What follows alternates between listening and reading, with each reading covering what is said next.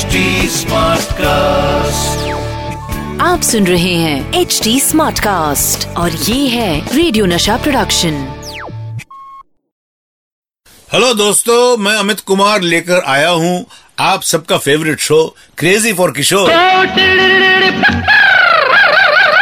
ये है crazy for Kishore आज का इस R D Burman special episode में हम बात करेंगे बाबा पंचमदा और गुलजार साहब के सुपरहिट ट्रायो के बारे में। इन तीनों ने एक साथ मिलकर एक से बढ़कर एक एवरग्रीन गाने दिए। मैं आपको बताऊँगा वो कौन सा कॉमन फैक्टर था जिसकी वजह से गुलजार साहब बाबा और पंचमदा से मिले।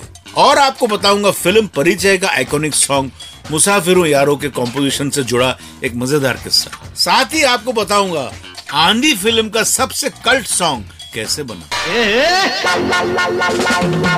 दोस्तों गुलजार साहब पंचमदा और बाबा को मिलाने में legendary film maker Bimal Roy का बहुत बड़ा कंट्रीब्यूशन है। क्योंकि गुलजार साहब और पंचमदा की पहली मुलाकात हुई बिमल रॉय की फ़िल्म बंदिनी के सेट पर। इस फ़िल्म के लिए गुलजार साहब ने एक गाना मोरा गोरा रंग लैले लिखा था। एस डी बर्मन इस फ़िल्म के म्यूज़िक कंपोजर थे और पंचमदा उन्हें असिस्ट कर रहे थे।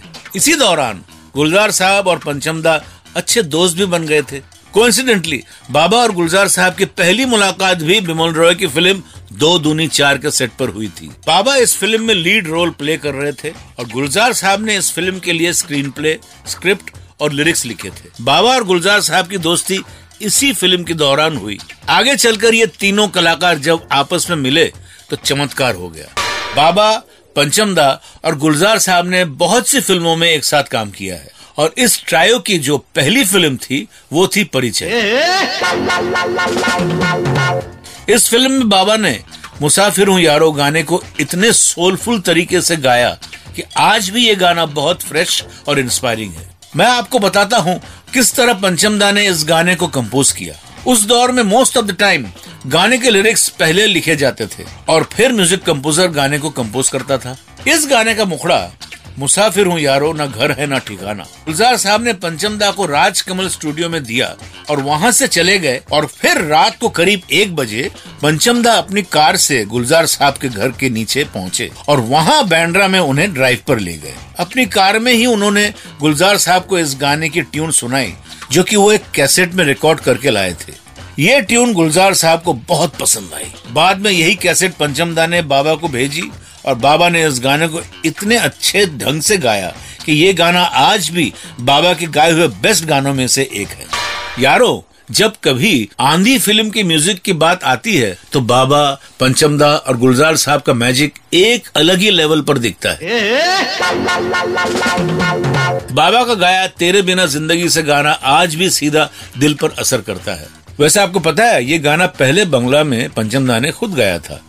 और वो गाना था "हम्म, जेते जेते पथे হলো দেরি তাই তো पारिनी इसकी लिरिक्स जाने माने बंगाली राइटर गौरी प्रसन्न मजुमदार ने लिखी थी गुलजार साहब भी इस रिकॉर्डिंग में मौजूद थे तो उन्होंने वहीं बैठे बैठे इन ट्यून्स में हिंदी लिरिक्स फिट कर डाली और पंचमदा से बोले मैं ये गाना अब आंधी फिल्म में यूज करूंगा फिर पंचमदा ने इस गाने के लिए बाबा को अप्रोच किया और बाबा ने भी बहुत खूबसूरती से ये गाना गाया तो कुल मिलाकर किसी गीत की इंस्पिरेशन आपको कहाँ मिल जाए उसका कोई भरोसा नहीं आज के इस एपिसोड में बस इतना ही।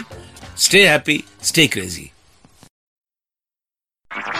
आप सुन रहे हैं एच डी स्मार्ट कास्ट और ये था रेडियो नशा प्रोडक्शन एचडी स्मार्ट Smartcast.